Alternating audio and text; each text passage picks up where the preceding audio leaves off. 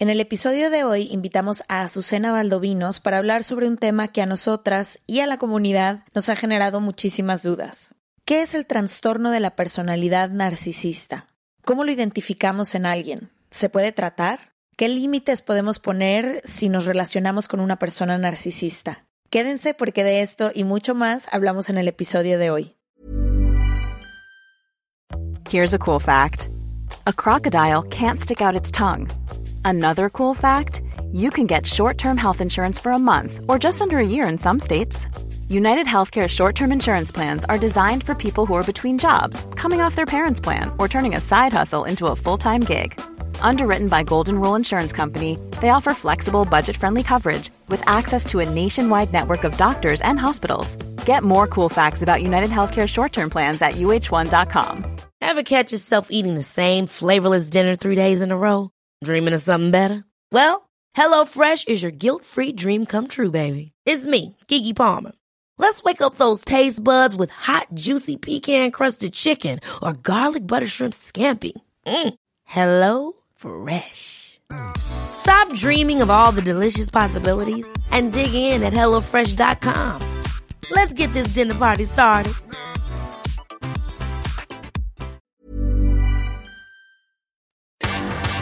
From the beginning. Se regalan dudas nace de la infinita necesidad de cuestionarnos todo. Todo. Todo lo que está a nuestro alrededor. ¿Por qué creemos lo que creemos? ¿Qué alternativas hay? ¿De dónde venimos y hacia dónde vamos? ¿Cómo tomar decisiones más informadas? Coexistir para vivir más intensamente sin dejar de crecer. Hemos tenido tantas dudas durante tanto tiempo que te las queremos regalar. Soy Leti Sagún Y yo, Ashley Franje. y en este espacio invitamos a Expertos, amigos, profesores, gente que queremos y que admiramos, que sabe y no sabe tanto. de todo eso que tendríamos que estar hablando.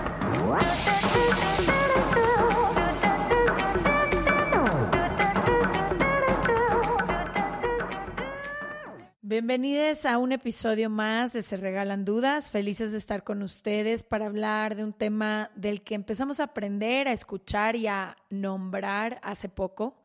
Creo que como muchas cosas que hemos visto en este podcast, no es que no tenga años existiendo, sino que cuando no tienes el vocabulario no puedes identificarlo. Pero va alrededor del narcisismo. Y ahorita nuestra especialista nos dirá cuáles son los términos correctos de hablar. Y me acuerdo justo el año pasado estaba saliendo con alguien que no es narcisista, bueno, creo que no es narcisista, pero él justamente fue el primero que me habló del narcisismo y me dijo, necesito que leas porque me estaba contando de su expareja y me estaba contando como todas las cosas que vivió y me dijo literalmente era como estar en una película y hasta que yo no leí acerca del narcisismo no entendí que es- estaba en una relación con una persona narcisista y todas las consecuencias que esto estaba teniendo también para mí.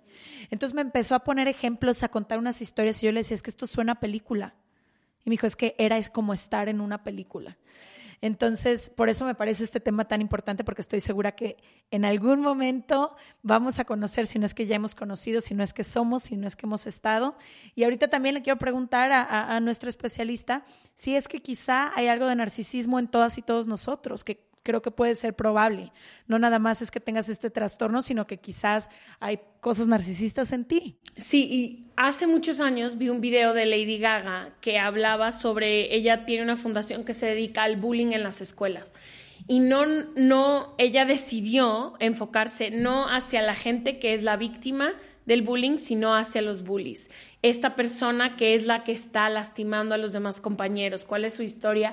Y también estoy muy interesada en eso. O sea, me puedo imaginar por lo que he aprendido en estos tres años de Se Regalan Dudas, que algo le tuvo que haber pasado al narcisista o alguna herida tiene para que sea así. Y creo que también es importante hablar de eso. Siento que varias personas se identificarán en este capítulo con a lo mejor ser ellos o ellas las o los narcisistas de sus relaciones o también del otro lado. Entonces creo que va a estar muy interesante porque es un tema que como tú dices, todos tenemos un poquito de eso, o creo que cuando tú me platicaste a mí y empezamos a estudiar un poquito más de este tema, dije, Jesús santo, gente muy cercana a mí es narcisista y yo todo el día abro el jardín para que vengan, se sienten y hagan sus picnics enfrente de mí. Claro. y también entender si es tratable, ¿no? Hay algo que puedo hacer si estoy detectando esto en mí, en mi pareja, en mi hija, en mi madre, en lo que sea. Hoy nos acompaña Azucena Valdovinos, nos la recomendó Pau, que es parte de nuestro equipo. Ella es psicóloga clínica con especialidad en logoterapia. Bienvenida, Bienvenida. Muchísimas gracias, estoy feliz de estar aquí. Gracias por la invitación. Mi primera pregunta es eso. Quisiera empezar con el narcisista. ¿Quién es un narcisista? ¿Cómo se ve y por qué? O sea, ¿qué causa ser un narcisista? Bueno, eh, lo que es muy importante es que es un narcisista. Sería como definirlo como una persona que tiene una desmesurada imagen de sí mismo. O sea, el narcisista está enamorado de su imagen más que de su, de su ser real.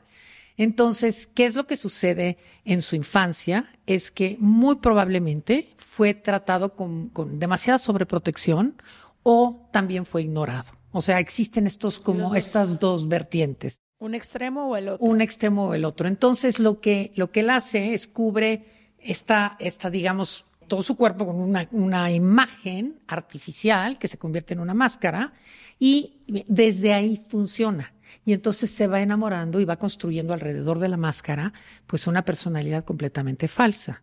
En realidad el narcisista se dice que es tiene un trastorno narcisista de la personalidad y esto queda como fijado en la temprana infancia, se llama el narcisismo primario cuando muy en la infancia los niños tratan de protegerse y obviamente de, de cumplir con sus necesidades y el niño cuando es chiquito no sabe que hay un otro, sobre todo en, digamos, los primeros meses, el primer año, él entiende que todo está ahí para cumplir con sus necesidades.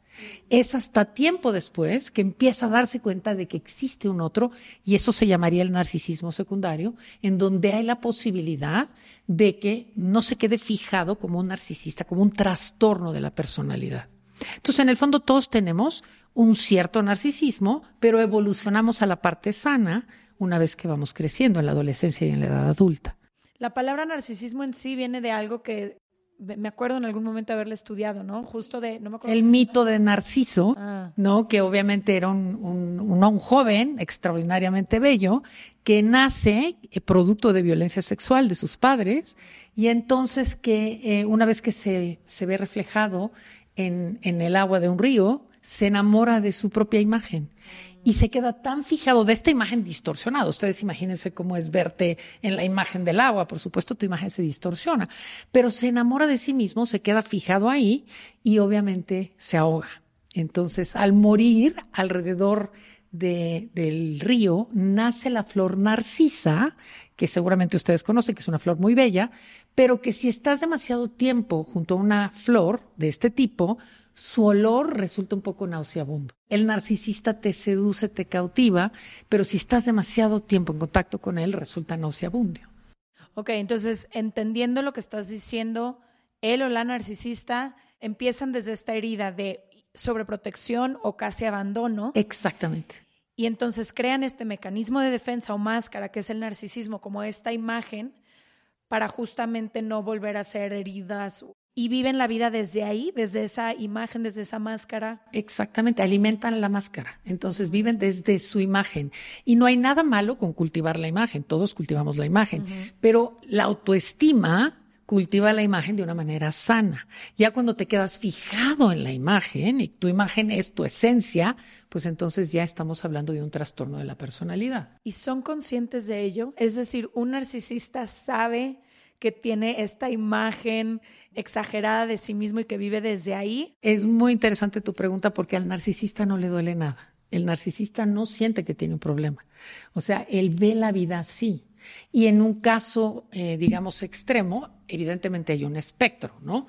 Dentro del espectro hay el narcisista que tiene rasgos narcisistas y se va, se va combinando con otras patologías, la mentira, el chantaje, la manipulación, y entonces pueden llegar como a un rango ya muy patológico, ¿no? O maligno.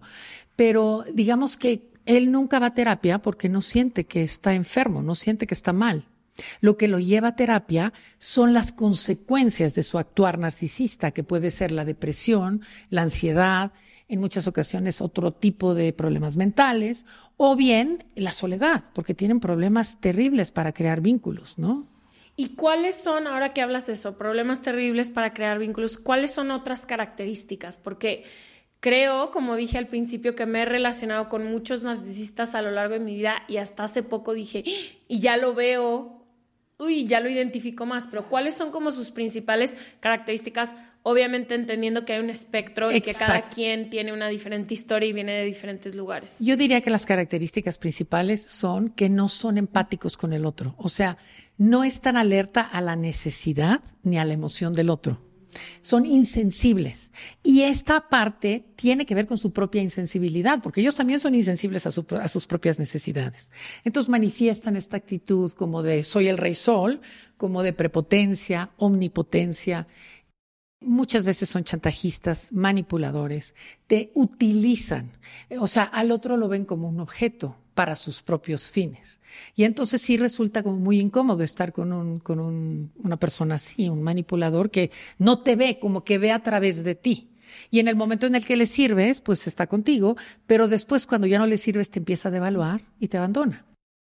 Creo que lo difícil en mi experiencia, ahorita que mientras más lo dices, estoy así de que se me están cruzando los cables de todas las personas y relaciones narcisistas que he cruzado a lo largo de mi vida.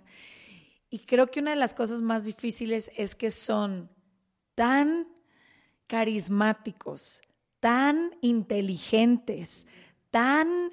Eso te iba a decir que no lo ves. Ahorita que me estás diciendo todo esto y que yo ya estoy afuera, lo puedo ver, pero en ese momento a mí me parecía el dios del Olimpo y que me dijeras que me estaba utilizando para conseguir un fin o que no me veía, yo te diría, me estás mintiendo, porque me hacía sentir que era lo más importante en su vida. Claro, porque estabas junto a él. Mira, los animales que pueden ser como representativos del narcisismo sería como el pavo real, ¿no? Este animal glorioso que se muestra y claro que te seduce, ¿no? O el tigre.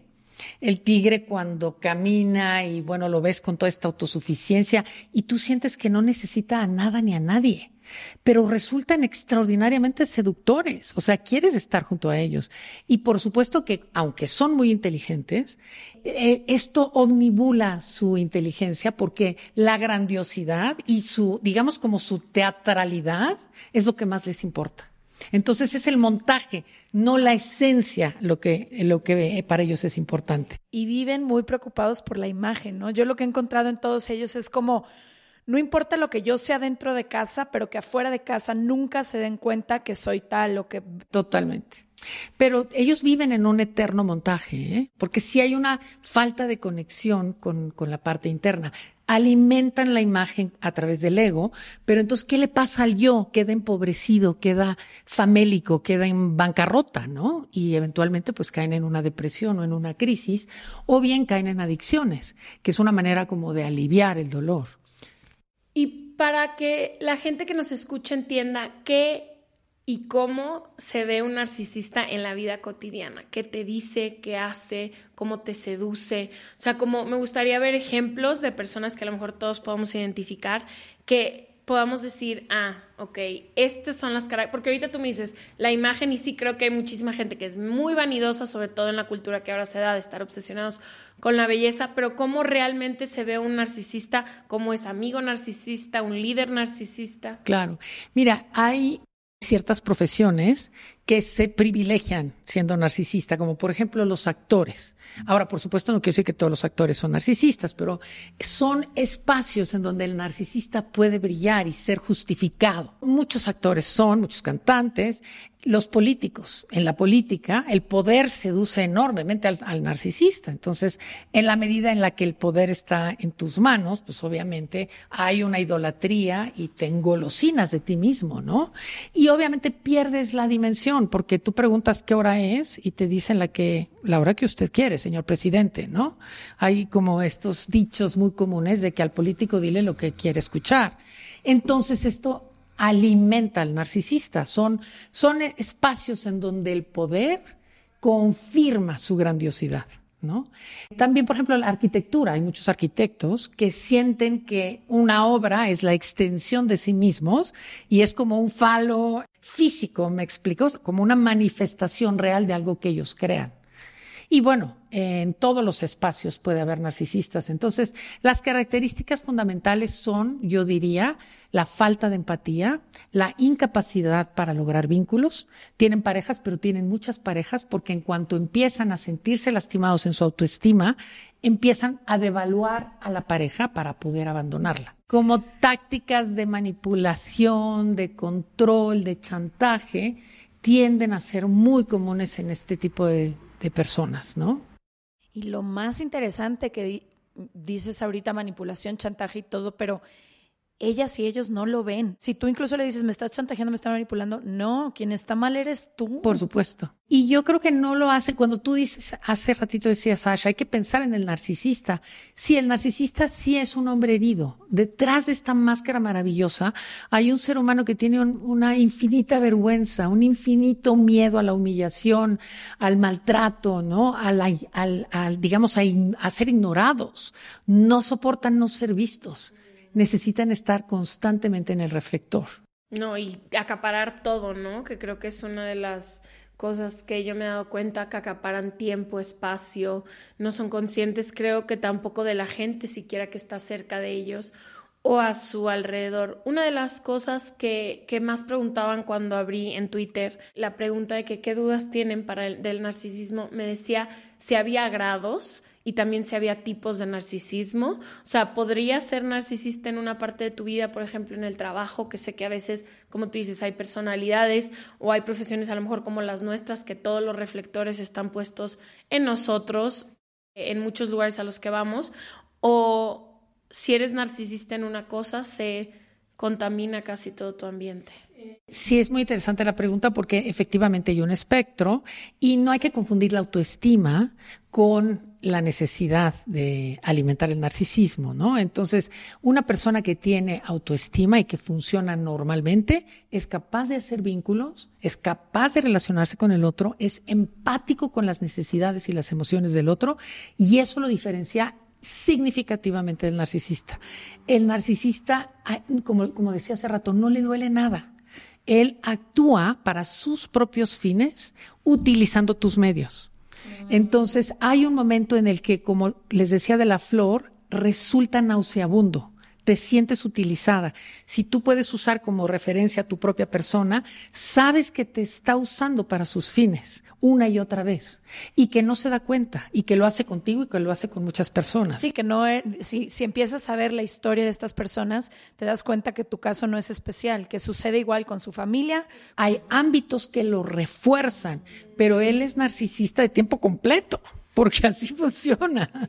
¿Me explico? Y en la medida en la que la herida de infancia es más profunda, más utilizan la máscara. ¿Me explico? Entonces el espectro se va yendo hacia la parte maligna o hacia la parte negativa y por supuesto convivir con ellos resulta muy difícil. Muchos acaban solos. Sí, que creo que hace ratito mencionabas el ejemplo de Trump, por ejemplo. Y creo que todas las personas que están desde fuera, o incluso el presidente de México, de AMLO, de quien sea, cuando estás desde fuera puedes decir, incluso señalar con data científica, de que acabas de decir 17 mentiras en cinco minutos. Pero estoy segura que si los confrontas, porque hay periodistas que los confrontan. Hay, hay una, por supuesto, un error de percepción, ¿no? O sea, pierden el contacto con lo que es real, ¿no? Esa línea se, se va perdiendo entre lo real y lo imaginario. Y se creen sus mentiras, construyen castillos y viven adentro de ellos, ¿no? Entonces, pues en la medida en la que más patológico es el síntoma, pues más grave es. Un Hannibal Lecter, si ustedes recuerdan este personaje de la película, por supuesto es un narcisista maligno y estamos hablando ya de un rango muy extremo. Está ahorita en cartelera la película de, de Cruella, de Disney. No sé si la han visto, pero ella sería como una narcisista de catálogo, con número de parte y todo, ¿no? Cómo utiliza a su propia hija, la mata dos veces, ¿no? Y por supuesto, cuando brinda, dice, vamos a brindar por mí. Y pierde como total contacto con la realidad. O sea, llevado a un extremo, pero esa es la patología. A ver, Azucena, ahorita que estás hablando justo de Cruella y de cómo mata a su hija, ¿qué pasa cuando eres padre o madre narcisista? Porque creo que si hemos convivido con padres o madres de nuestras amigas y amigos, siempre te encuentras con alguno que aunque su hijo o su hija esté brillando en algo, ellos lo hicieron mejor, ellos saben más, todo regresa a ellos. Podemos estar contando historias de lo que sea y siempre termina tratándose de ellos. ¿Qué herida o cómo se relacionan los hijos de un padre o de una madre narcisista?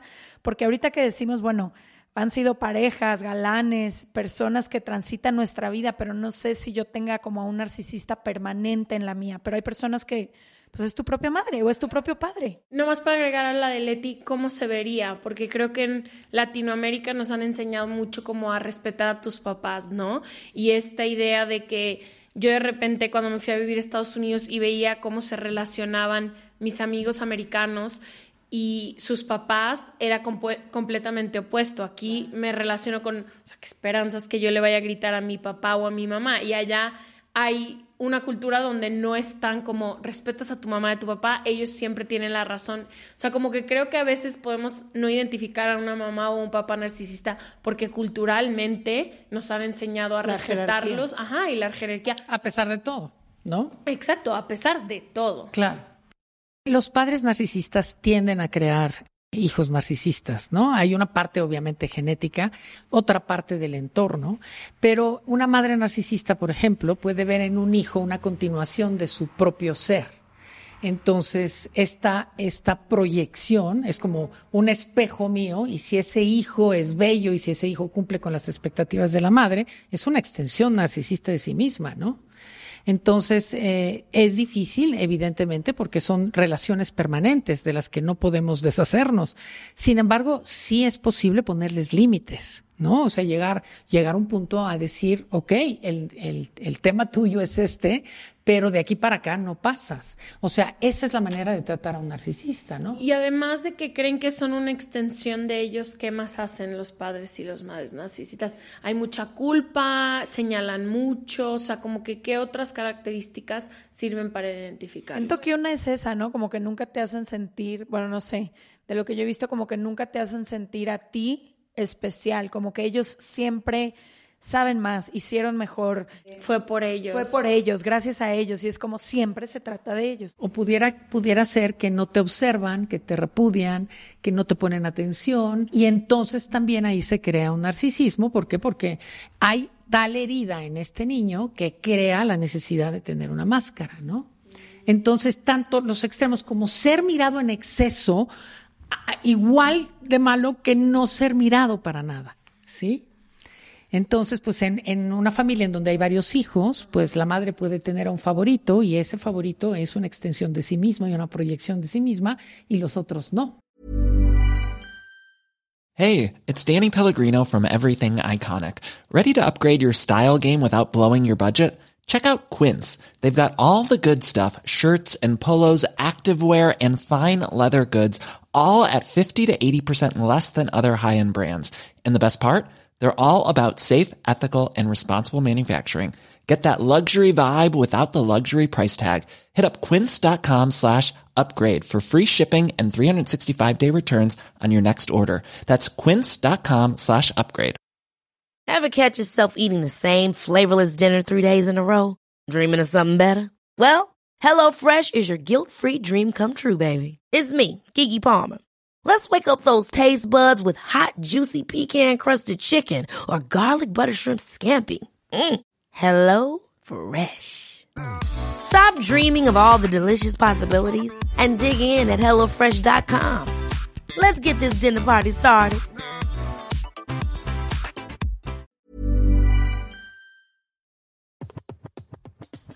Este mes, Leti y yo nos tomamos unas merecidas vacaciones. En lo personal, necesitaba un tiempo de desconexión para estar solo conmigo y con las personas que quiero. Uno de los planes que hicimos fue ir a uno de mis lugares favoritos, el mar. Por eso decidí comprarme un traje de baño lindo, protector solar y algunas otras cosas que quería llevarme a la playa. Después de comprar lo que necesitaba, usé una app que se convirtió en mi más grande aliada, porque me regresó dinero en efectivo y me recompensó por muchos de los gastos que hice. La app se llama Hypora y es muy sencilla, rápida y segura de usar.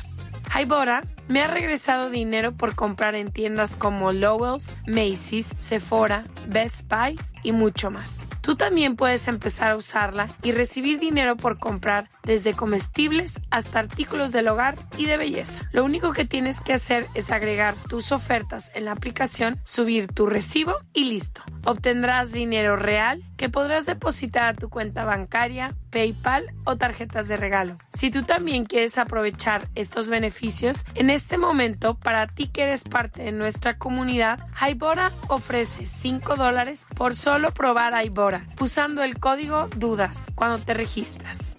Simplemente ve a la Apple Store o a Google Play Store y descarga la aplicación Hybora, completamente gratis para comenzar a ganar dinero en efectivo y use el código DUDAS. Eso es I-B-O-T-T-A en App Store o en Google Play con el código DUDAS. Que creo que eso me pasó, por ejemplo, a mí alguna vez con, con una persona que desde que nació esta persona hasta que tuvimos una relación, todo su universo giraba en torno a él. Era como decía Ashley, el sol, ¿no? Entonces, cuando llega alguien más a su vida que no vive así, que nadie, por ejemplo, nadie ni en mi familia ni en mi círculo gira en torno a nadie. No hay nadie por encima de nadie, ni ni alguien va a sacrificar su vida por alguien más, como que cada quien pues es su... Son bastante independientes.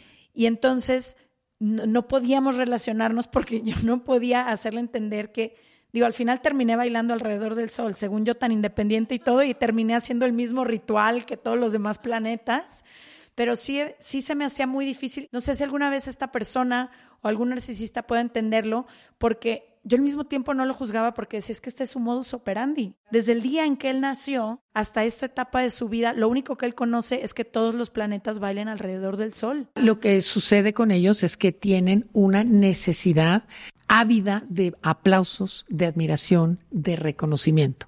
Entonces la van a buscar en donde la tengan que buscar, porque es parte de lo que los alimenta.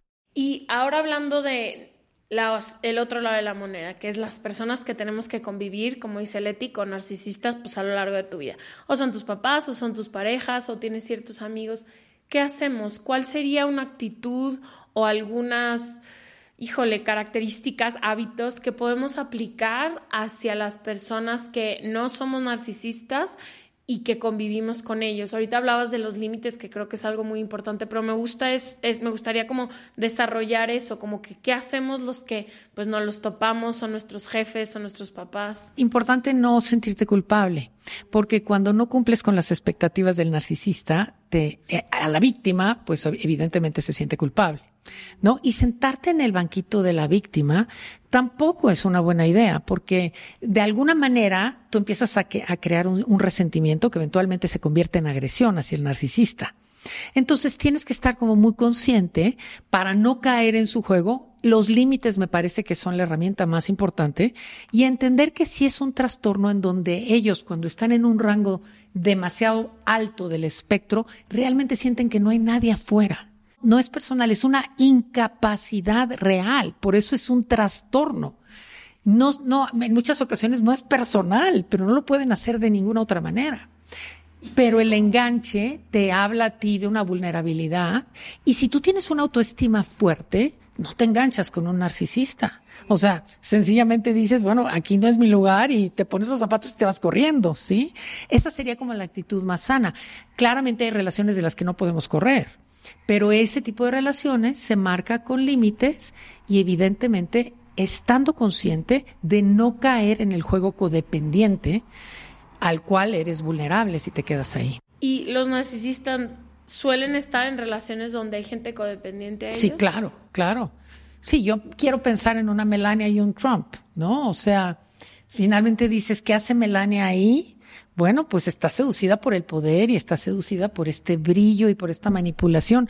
Tiene ventajas secundarias. La víctima siempre tiene sus ventajas secundarias.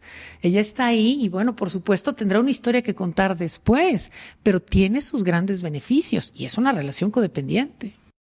Y casi siempre es, es un, ¿cómo es? Algo así estamos leyendo, que casi siempre es alguien demasiado empática, relacionándose con un narcisista, ¿cierto? Pero ambas desde la toxicidad un poco. Sí, eventualmente resulta en una relación viral, una relación vírica, ¿no? Que es nociva para ambos y que finalmente el vínculo no se construye en una base sólida, sino en una base codependiente. Entonces los dos salen lastimados. ¿Y cómo se cura eso? O sea, ¿cómo puedes... ¿Es tratable? O sea, es tratable, puedes salir, a, o sea, si hoy ahorita estás escuchando esto y dices, híjole, creo que soy a lo mejor un narcisista, ya puedo entenderlo un poco por lo que dijiste, no vas nunca al terapeuta de que, hola, soy narcisista y vengo a cuidarme, sino tengo una depresión, no puedo formar por los síntomas, no tanto por el trastorno mismo. En realidad no se cura, porque como les decía, a ellos no les duele nada. Pero lo que sí se puede lograr es equilibrar el trastorno, o sea, no, no caer en, el, en la parte, digamos, extrema del, del, espectro y tratar de eh, estar consciente de esta vulnerabilidad a través de los síntomas, aunque no sea por el trastorno mismo. Pero sí es difícil es raro que un narcisista llegue a terapia y raro que tenga adherencia, porque nuevamente la terapia es un vínculo y no son buenos para ser vínculos. No, y hay una confrontación constante. Y en cuanto son confrontados, su autoestima se daña, hay contacto con la vulnerabilidad y entonces dicen esto no es para mí. Vámonos. Y la manera de huir es devaluando al otro. Me explico, porque si yo te devalúo, si tú no eres bueno para mí, pues tengo todo el derecho de marcharme ¿Me explico? Entonces que no es un buen terapeuta. Y no es una buena pareja, y no eres un buen jefe. Y entonces de esa manera, pues van huyendo por el mundo, ¿no? Porque no, no hay esta línea clara entre la realidad y la fantasía. Y en algún momento, como tú dices, no es que sea curable o no curable. Yo, por ejemplo, yo digo, soy perfeccionista en recuperación. No sé si alguna vez se me vaya a quitar eso, pues no, no lo sé. Pero, por ejemplo, estas personas en algún momento pueden sensibilizarse al dolor de las demás personas o es como que ya son inmunes y entonces... No, yo creo que la crisis, ¿no? Y esto sucede mucho en la pandemia que ha sido una experiencia tan difícil a nivel mundial y tan dramática para muchos que han perdido eh, personas eh, queridas. Yo creo que ha tenido la parte muy buena de que nos han lanzado para adentro. Entonces, la única manera de poder lograr salir de una patología como estas sería a través de la crisis, entrando en contacto con tu verdadera vulnerabilidad y aceptando que la vida tiene claroscuros. Esa es una manera como de equilibrar. El trastorno va a quedar ahí, pero por lo menos se van a abrir a la posibilidad de ver a un otro, de tener empatía. Y esto sucede cuando se ven perdidos o cuando están en una depresión tan profunda o han estado solos por tanto tiempo, que sí ven la necesidad de encontrar a un otro y empiezan a ver el objeto como, como un ser humano, no como un objeto de satisfacción a sus necesidades. Y quisiera hablar de la tecnología. Creo que la tecnología y el narcisismo van un poquito agarrados de la mano. Lo puedo entender uno porque empiezas a tener más plataforma. Y puedes crear en redes sociales esta imagen. Con los filtros que quieras, con la voz que quieras, en donde quieras. Puedes decir que vives en donde tú quieres, aunque no sea cierto. Entonces me gustaría que me dijeras cómo ha afectado o cómo ha impulsado, por así decirlo, la tecnología a todos estos narcisistas. Claro, y a los narcisistas y, yo creo que en general a todo mundo, porque queremos hacer de lo mundano algo extraordinario. ¿No? Entonces, tu foto tiene que ser la más excepcional, así te estés comiendo un hot dog en la esquina, ¿no? Entonces, hay como todas estas técnicas de manipulación para hacerla grandiosa y, por supuesto, cumple con los fines del narcisista. Y ¿Qué es lo que sucede? Está vinculada a los likes. Entonces, cuando no hay los suficientes likes o cuando la gente no la prueba o no es vista lo suficiente, empieza a haber un tema de ansiedad profunda y eventualmente un tema de depresión. Porque como todo está vinculado a la imagen, ¿no? Si no recibes la retroalimentación que esperas, pues entonces empieza a haber una respuesta de profunda tristeza y lo que buscas es nuevamente una nueva foto, una nueva foto y empieza a ver como una obsesión y una persecución por la imagen, por esta imagen deseada que por muy perfecta que la quieras lograr, nunca es suficientemente buena. Ahora que estamos hablando de esto, especialmente de, redes sociales y lo que tiene que ver con narcisismo, no sé si para todas las personas que necesariamente tengan un trastorno de personalidad narcisista, pero sí creo que este tema de los likes se está convirtiendo en algo para para todas las personas, ¿no? Y yo me voy a incluir ahí por a lo que nos dedicamos. Muchas veces sí estamos pendientes de qué contenido funciona mejor que otro contenido, qué, qué imagen estamos un poco mostrando como al mundo la responsabilidad que a veces tiene también tener una plataforma, el simple hecho de pensar en una selfie que pues es lo que más se usa hoy, hoy en día, inmediatamente yo lo relaciono con el término narcisismo. Entonces también me gustaría entender eso un poco. Como sociedad creo que de cierta manera este tema de los likes, de las redes sociales, de la aprobación externa y todo, nos está acercando un poco hacia allá. Entonces, ¿qué pasa cuando no es tu trastorno? Pero sí vivimos en este mundo y en esta sociedad que de una u otra forma alimenta estas prácticas. Claro. Bueno, aquí la línea es muy clara. Tú estás buscando dar calidad. evidentemente tus temas tocan a diferentes personas y hacen, digamos, un beneficio a la sociedad. Estás pensando en el otro. Eh, recuerda, el narcisista no piensa en el otro. O sea, si tú estás buscando tener calidad en lo que tú haces, es porque claramente estás pensando en, en la sociedad y en el otro. Pero si no fuera así, pensando en alguien que sube una selfie y pues tu selfie no va a tener ningún impacto en el otro, Ahí tenemos, la, verdad es que también es un tema de, autoestima, porque puedes, puedes decir en esta me veo mejor que en este y quiero, la próxima me la tomo en un ángulo más lindo y no, no por eso eres narcisista, no toda la sociedad es narcisista, no, definitivamente no, tampoco nos tenemos que castigar tanto, pero lo que sí es cierto es que estos medios fomentan actitudes o rasgos narcisistas, lo que no significa que vamos a acabar con un trastorno. No, o sea, sí quiero que, que, quede claro que el narcisismo, pues, se fija en una edad infantil. Es como un acto regresivo a este momento en donde nuestras necesidades estaban totalmente cubiertas y nosotros creíamos que no había un otro afuera, ¿no?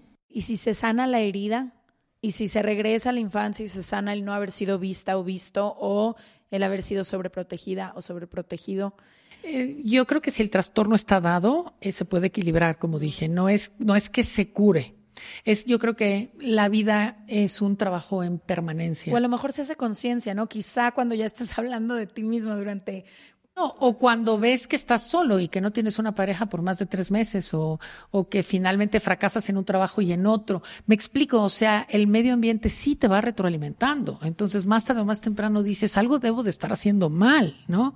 Este no puede ser el camino hacia el éxito, ¿no?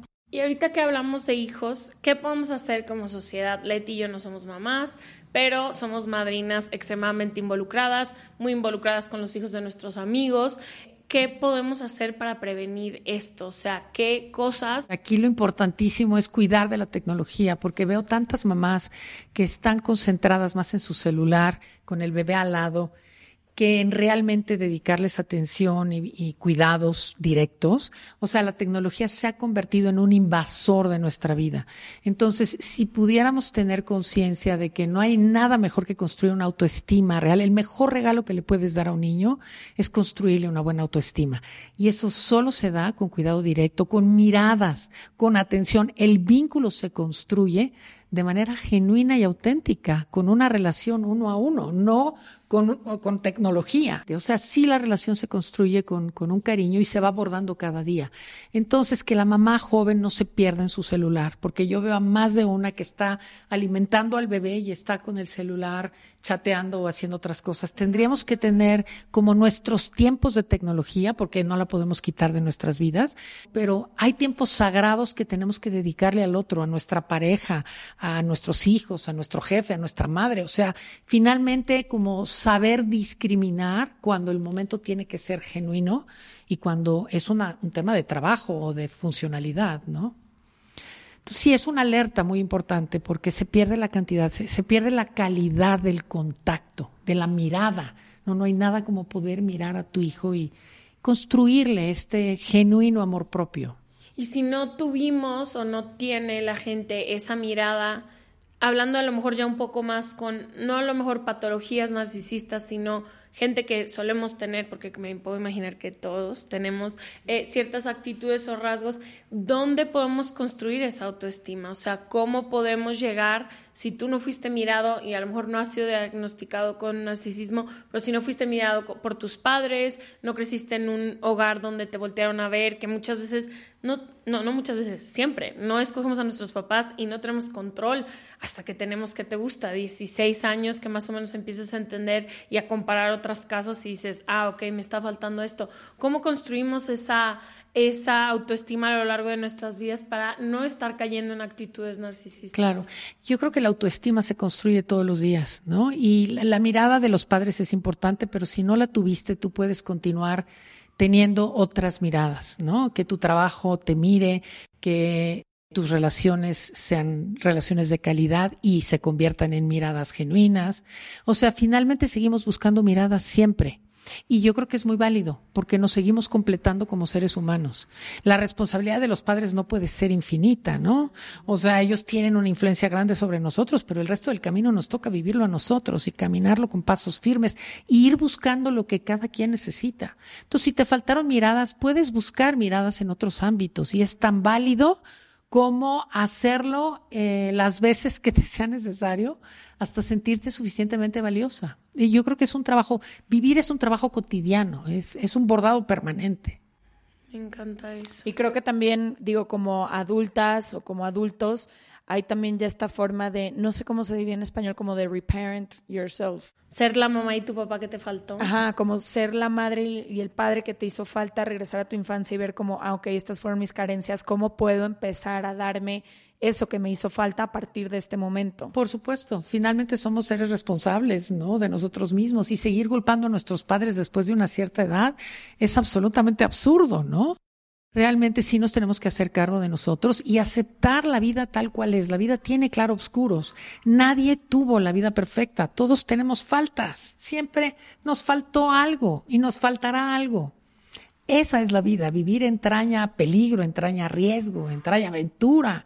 El narcisista no acepta la imperfección, por eso le cuesta tanto trabajo envejecer, por eso se hacen tantas cirugías plásticas, porque quieren negar la falta, negar esta posibilidad de verse viejos y de confrontar la muerte, que es finalmente la última pregunta, ¿no? Claro, todo lo que tenga que ver con vulnerabilidad los confronta muchísimo. Mi última pregunta antes de que te hagamos la pregunta del libro es, ¿y si yo soy una narcisista? O sea, quisiera hablar un poquito de Suponte que hoy estoy sentada frente a ti y yo soy una narcisista, ¿qué me dirías? Eh, pues te diría, ecualízate, ¿no? Equilíbrate, eh, observa tus relaciones, ve en, trata de ver en función del otro qué es lo que recibe de ti, ¿no? Trata de ser empático en la medida de lo posible, ¿no? Y revisa tu historia, asume, asume las cosas que no te han gustado y no temas a la vulnerabilidad porque sí creo que el gran temor del narcisista es verse, es, verse vulnerable. Entonces, si pueden tener esta capacidad, y muchos, como decíamos, son muy inteligentes, si pueden evitar el gaslighting y asumir pues el riesgo que ha implicado vivir y las consecuencias que su propia vida tiene, yo creo que pueden llegar a tener un equilibrio, definitivamente. Gracias. Ojalá. ¿Qué preguntitas se pueden nos podemos empezar a hacer como para detectar, porque si eres un narcisista y no ves que eres un narcisista, creo que podría haber como ciertas preguntas que te ayuden a entender si hay conductas narcisistas en ti. ¿Qué tipo de conductas podrían ser eso? Quizá, no sé, que te sientas en una conversación de cinco horas y cuatro horas, 45 minutos trataron sobre ti.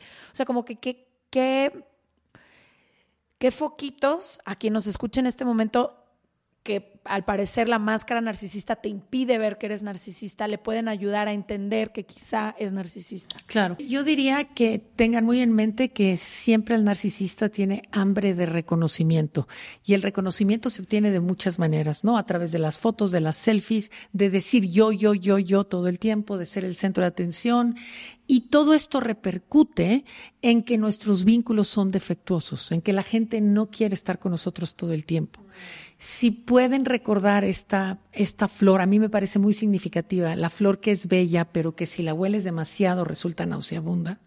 O sea, si la gente no quiere estar contigo por periodos largos de tiempo, si tus parejas te cuestan trabajo, y, bueno, tus vínculos con tus personas importantes como tus hijos o tus padres son defectuosas, es ahí como un foco que se prende en donde tendrías que empezar a trabajarlo de manera más consciente.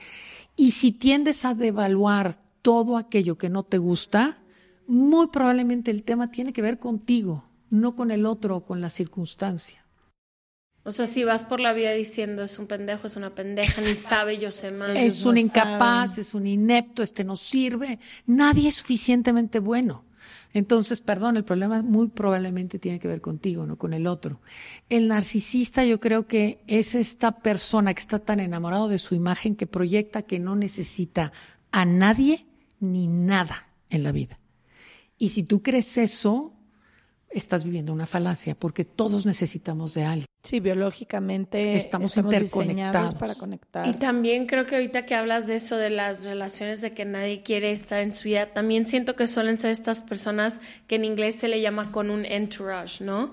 Que hay gente que son como pececitos pilotos que como entran y salen de, de, tus relaciones y que giran siempre en torno a ti, con tus planes, en tus temas, en tu vida, van a tu casa, que si les cambias el de este es de que no, ni me gusta ir allá, o sea, como que sí son estas personas que crean estos ecosistemas enteros donde todo gira alrededor. no, y todo es controlado por ellos, o sea, todo es controlado por ellos. La conversación, a dónde vamos a comer, el tema que se va a tocar, el menú que se elige, el menú que se elige, el tipo de, o sea, como que todo gira literalmente como, no sé, como que siento que es una forma de control completa que quieren ejercer sobre la vida de los demás. Totalmente. Y, y si tú estás con un narcisista por mucho tiempo, eso es cansadísimo. Y para el narcisista debe ser también cansadísimo quererlo controlar todo, todo el tiempo.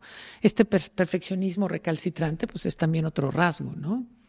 No, y no acaba nunca. No acaba nunca. Entonces es muy desgastante vivir así. Yo creo que no es una manera de vivir deben de poder ecualizarse. Este es, esa sería la gran recomendación, encontrar un punto de equilibrio. Wow. Y, podemos nada más al final entender cuál es la herida de la persona que se relaciona a lo mejor por un periodo prolongado, porque ahorita dices, generalmente un narcisista empuja a la gente fuera de su vida, pero ¿qué pasa alguien que lleva 25 años en una relación con un narcisista? ¿Qué herida tiene esa persona que...? Pues es una persona que eh, se apoya en ser un poco la víctima, ¿no? Y que tiene seguramente ventajas secundarias por estar ahí, que sí obtiene beneficios y que obviamente el ser víctima también es una manera de agredir al otro, ¿no? Porque pues está culpando de su miseria a alguien más en lugar de hacerse responsable de su vida y decir, quiero ser alguien, no quiero ser un apéndice de alguien más, ¿no? Entonces es un tema del que hablábamos de codependencia y que puede durar toda la vida, ¿eh? Sí, sí, sí, capaz que. Sí, pues hay, yo siento que hay millones de matrimonios, sobre todo a lo mejor no los tan modernos, donde un hombre, y voy a poner ese ejemplo por la situación que vivimos en México del patriarcado, pero de un hombre que literalmente es un narcisista y que pues pasa siempre, ¿no? En el arte, como hombres agarraban todo el arte las mujeres y lo ponían en su nombre, o sea, como que han centrado la vida entera de esas mujeres, que luego pasa que se divorcian y ella no tiene idea de quién es sin él. Totalmente, totalmente. Ay, jole. Eh, antes de irnos a Susana, le pedimos a todos y a todas nuestras invitadas si pueden leer alguna pregunta de nuestro libro y regalarnos su respuesta. Bueno, la pregunta que me gustaría contestar es ¿qué nos falta aprender y qué podemos hacer para dejar un mejor mundo? Y yo creo que esta pregunta está muy relacionada además con el tema del día de hoy, que tiene que ver con que somos interdependientes. En realidad, lo que podemos hacer para dejar un mejor mundo es trascender, tratar de pensar que todo lo que yo hago tiene una resonancia con el entorno en el que vivo. Y, bueno, para dejar un mundo mejor tengo, tengo que hacer genuinamente algo por los demás, porque los demás finalmente van a repercutir en mi propio bienestar. Somos interdependientes, somos el tejido de, una, de un gran tapete que es el universo. Incluso como acto egoísta, que es lo que yo a veces decía, es este como dominó, ¿no? Incluso como acto egoísta, el hacer el bien porque todo se regresa. Todo se regresa. Digo, ojalá que no sea desde para que te regrese el bien a ti, pero incluso te conviene hacer el bien. Sí, por supuesto. Pero además te hace sentir bien, ¿no? Y ya con eso ya te regresó. Total. Entonces, Muchísimas gracias por haber qué, venido. Qué placer estar aquí. Muchísimas gracias por la invitación. A ustedes dejamos toda la info de Azucena en serregalandudas.com diagonal. Suscríbete. Sí, porque tiene eh, justamente talleres, acompaña pacientes con cualquier tema. Este, entonces, pues bueno, aquí les dejamos su info y nos vemos el próximo martes. Gracias.